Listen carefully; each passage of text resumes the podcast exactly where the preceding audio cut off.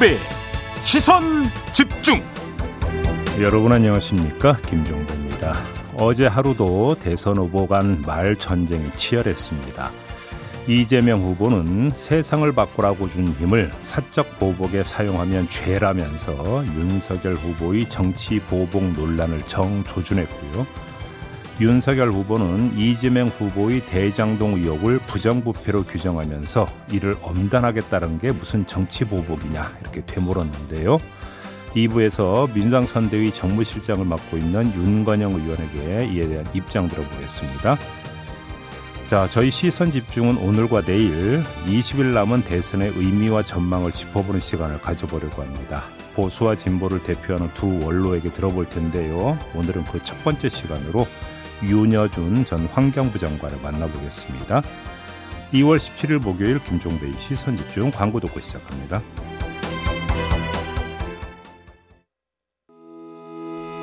시선 집중은 촌철님들의 다양한 목소리를 기다립니다. 짧은 건 50원, 긴 건 100원인 문자 메시지 샵 8001번, 스마트 라디오 미니와 유튜브 라이브로도 시선 집중과 함께 하실 수 있습니다. 믿고 듣는 진품 시사 김종배의 시선 집중.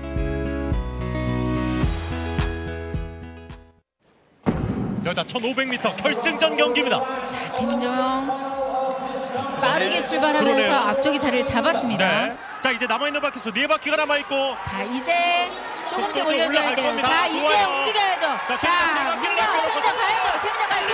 자, 달립니다. 이제 마지막 바퀴에 자, 돌아오면 자, 벗겨야죠. 달려갑니다. 자, 인코 잡고.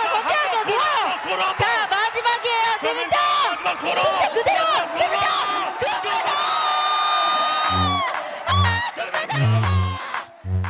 뉴욕에 뉴욕타임즈가 있다면 시선 집중에는 JB타임즈가 있다. 촌철살인 뉴스 총정리 JB타임즈. 네, 더마카와 함께 시선 집중의 문을 열겠습니다. 어서 오세요. 네, 안녕하세요. 더마카입니다. 들으신 대로 최민정 선수가 베이징 겨울 올림픽 쇼트트랙 여자 1500m에서 금메달을 따냈습니다. 정말 당찬 레이스, 적수가 없었던 경기였는데요. 최민정 선수가 베이징 대회를 마치고 가장 듣고 싶다던 말 제가 해드리겠습니다. 쇼트트랙은 역시 한국. 아, 그럼요. 어디? 가 어디 가나요? 네.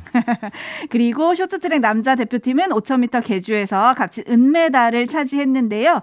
이 종목에서 무려 12년 만에 메달을 딴 거라고 합니다. 저 지금 그 가운데 곽윤기 선수죠. 분홍색 머리. 네. 네. 음, 춤추고 있는 거죠. 아, 지금 유튜브로 보시는 분들은 자료 화면이 나가고 있는데요. 네. 대표팀의 맏형이자 까뷸기라는 별명으로 유명한 곽윤기 선수가 시상대에 오르면서 BTS의 다이너마이트 댄스로 또 눈길을 사로잡았습니다. 네. 저희가 편파 판정 논란이 있을 때 음. BTS mem버 중에 한 분이 힘내라는 응원을 보내줬었는데 네. 그거에 힘입어가지고 딸 수 있었다라면 이렇게 또 화답을 한 거예요. 예. 네, 그래서 곧또 시선을 사- 사로잡았고요. 컬링 여자 대표팀은 덴마크에 8대 7로 역전승하면서 4강의 불씨를 살렸고요. 오늘 스웨덴을 이길 경우에 4강 진출을 바라볼 수 있게 됐습니다. 네. 그리고 오늘 저녁에는 피겨스케이팅 여자 싱글 프리스케이팅에서 김예림 선수 그리고 유영 선수가 나서는데요. 떨지 말고 실수 없이 깨끗한 연기 보여줄 수 있으면 좋겠습니다. 자, 모두 화이팅 하시기 바라고요. 네, 고경님이 음. 종배형 항상 균형 잡힌 방송 감사합니다. 변함없는 방송 부탁드립니다 라고 인사를 전해주셨는데요. 어디 가나요? 아 쇼트트랙은 한국, JB타임즈와 김종배의 시선 집중은 변함없는 방송 네. 이렇게 하면 되겠군요. 그럼요. 네. 알겠습니다. JB타임즈 본격적으로 시작을 한번 해보죠. 오늘 주목할 뉴스 챙겨 드릴 텐데요. 네. 첫 번째 뉴스는 어떤 건가요? 고발 사주 의혹을 폭로했던 뉴스버스 기억하시죠? 기억하죠? 이 뉴스버스가 간밤에 기사 하나를 올렸는데요. 검안유착 사건 수사 기록을 확보해서 분석한 결과입니다. 그 내용이 일부 검찰 출입 기자들이 기자와 취재원 관계를 뛰어넘어서 검찰과 깊숙이 유착한 정황이 드러났다. 네. 이런 내용인데 사례 하나만 어, 추격해서 전해드리겠습니다. MBC가 검언유착 의혹 사건을 폭로한 직후인 2020년 4월 3일 저녁 7시 31분에 이 사건 주요 피의자 가운데 한 명이었던 채널A의 백모 기자, 이 기자가 중앙일보의 A 기자와 전화 통화를 했다고 합니다. 아, 두 사람이 입어 올린 사람이 있는데요. 바로 제보자 지 아무개 씨 이 사람이 그러니까 이야기를 입에 올렸다고 하는데 중앙일보의 A 기자가 채널 A의 백모 기자에게 나도 지 암흑에 캐보고 있거든 어디 가면 만날 수 있느냐 이렇게 물었고요. 네. 이에 백 기자가 전화번호를 알려드릴게요 이렇게 답을 했다고 합니다. 그러자 중앙일보의 A 기자가 그 다음에 뭐라고 했냐면 검찰에서도 지모 씨를 취재해봐라고 한다. 지 씨를 박살내고 싶어하지. 그래서 나도 뒤를 캐볼까 하는데 이렇게 이야기를 한다라는 음. 겁니다. 다시 말씀드릴까요? 검찰에서도 지 씨를 취재해 보라고 한다. 지 씨를 박살내고 싶어 한다. 그래서 나도 뒤를 캐보려고 한다. 검찰에서도 취재해 봐라고 한다. 여기 또 밑줄 그어야 될것 네, 같습니다. 이걸 중앙일보 기자가 이야기를 했다는 건데요. 네. 납득이 되십니까? 납득이 안 되죠. 검찰이 데스크도 아니고. 검언 유착 의혹이 불거졌어요. 그러면 검찰은 이 의혹에 따라서 취재 대상이 돼야 되는 것이죠. 그렇죠. 검증을 위해서라도. 네. 그렇죠. 근데 취재 대상이 아니라 뭐가 되는 겁니까? 이렇게 돼 버리면 취재 사주라고 해야 됩니까? 취재 지시라고 해야 됩니까? 취재 청탁이라고 해야 됩니까? 뭡니까? 음, 뒤바뀌어 있는 것이죠. 네. 어떻게 기자가 검찰에서 이렇게 하라고 한다. 그래서 나도 캐보려고 한다. 이런 말을 합니까? 이것도 일종의 검언 유착 아닙니까? 이렇게 되어버리면 그러니까요. 납득이 도저히 안 되는 지금 장면입니다. 네. 그러면서 이 뉴스버스는 이거 외에 이제 그 법조 출입 기자들의 여러 가지 행태를 모아서 기사를 작성을 했던데요. 시간 관계상 압축적으로 요 한 사례만 전해 드리는데 아 검언 유착이라고 하는 것이 일상적으로 이루어졌을 수도 있다라고 하는 하나의 방증으로. 볼 수밖에 없는 사례다. 저는 이렇게 정리를 해야 될 것 같습니다.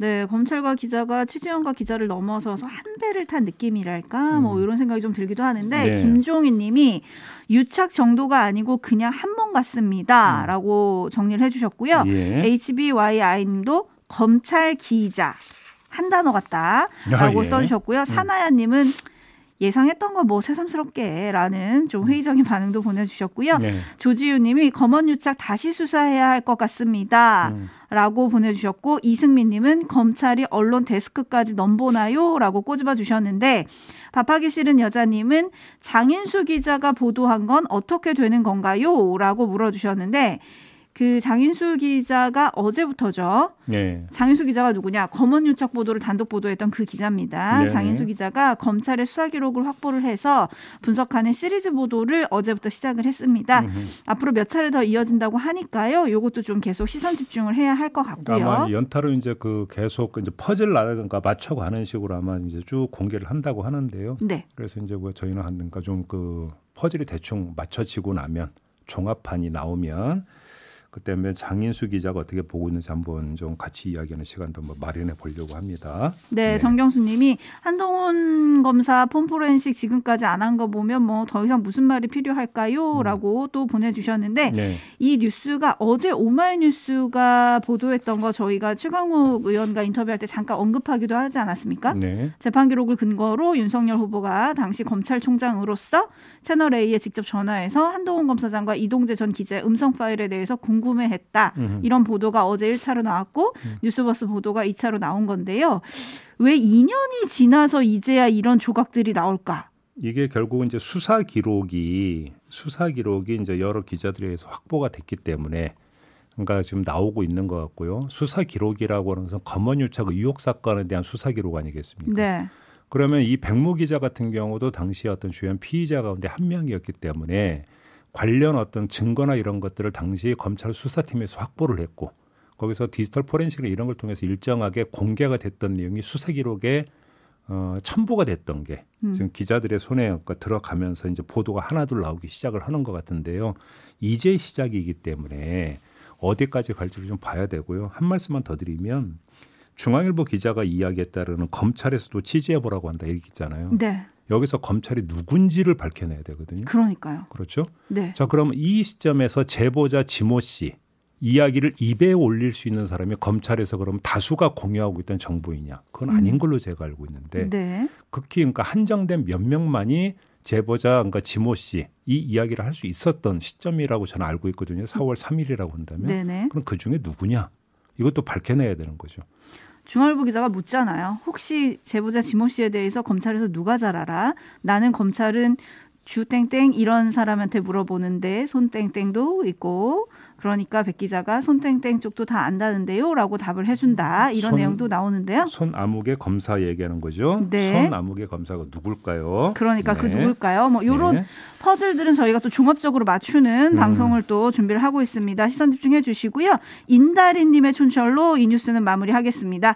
검사님들, 기자님들 제발 법과 원칙 지키면서 삽시다.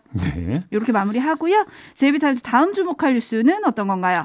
유승민 전 대표가 오늘 윤석열 후보와 만난다고 하지 않습니까? 네. 여의도에서 만난다고 하는데 유승민 전 대표가 공개 만남을 요청했다고 합니다. 그러니까 대화 내용을 다 공개하겠다 이런 취지가 되는 거죠. 인사만 공개하는 거 아니고요. 네. 오호.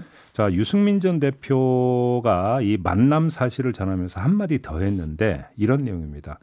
지난해 11월 5일 승북 연설 때 정권 교체를 위해 백의종군하겠다고 약속했다. 근데 민주당에서 이상한 소리도 하고 오해도 있는 것 같아서 내 뜻을 다시 한번 분명히 하는 게 좋을 것 같아 윤석열 후보를 만나기로 했다. 음흠. 그러면서 민주당을 거론을 합니다. 네. 민주당이 이상한 소리를 했다라는 거잖아요. 이게 뭘까요? 관련해서 선대위 총괄 특보단장을 맡고 있는 정성호 의원과 공보단장을 맡고 있는 박광훈 의원 등이 어, 인터뷰에서 이재명 후보가 통합 내각 의지를 밝힌 걸 환기시키면서 유승민 전 대표와도 함께할 수 있다 이렇게 말한 바가 있는데 이걸 의미하는 것 같습니다.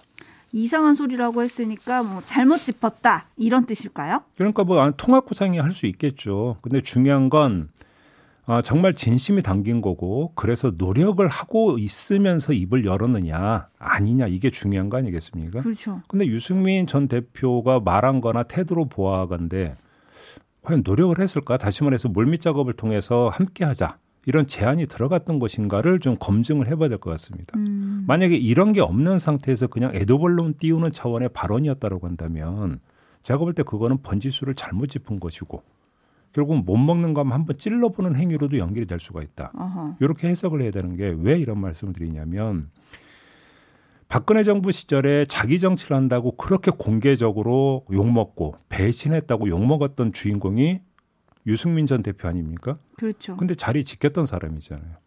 그런데 지금 와서 정치적 둥지를 바꾼다? 이건 쉬운 이야기가 아니겠죠. 그렇죠. 그것도 다른 때도 아니고 경선에서 패배한 후에 바꾼다? 이게 이제 쉽게 그러니까 내릴 수 있는 결정이 아니거든요. 네.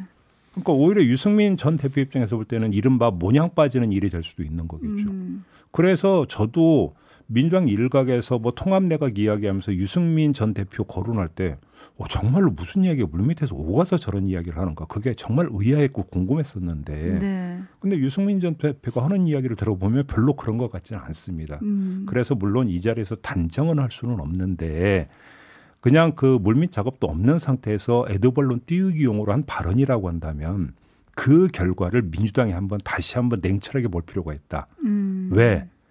이렇게 되어버리면요. 민주당이나 이재명 후보는 결과적으로 이유 있는 일패가 되고 윤석열 후보는 그냥 앉아서 일승을 챙기는 결과를 얻기 때문입니다. 아하. 거 봐라 그렇게 했는데 유승민 전 대표가 누굴 택하디? 그러면 지금 힘이 어느 쪽으로 실리고 있느냐? 윤석열 후보 쪽으로 실리는 거 아니냐? 음. 이런 식으로 인가 이미지만 지금 제공을 하게 되는 거잖아요. 그래서 드리는 말씀입니다. 네. 그러니까 결국 민주당이 국민의힘 원팀을 만들어냈다. 원팀을 만들어냈다는데 거기서 어떤 극적인 효과를 네. 오히려 더 배가시켜줬다. 음흠. 이런 이야기가 되는 거죠. 김영민 님이 민주당이 유승민 전 의원을 괜히 건드렸네요. 라고 평을 해주셨는데, 음.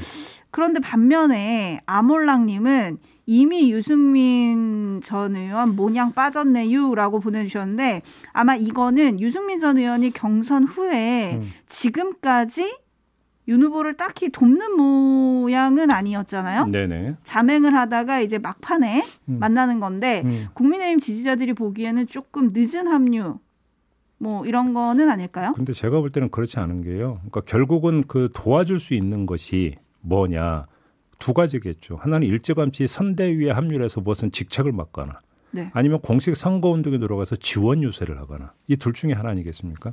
일반적으로 후자로 많이 가죠.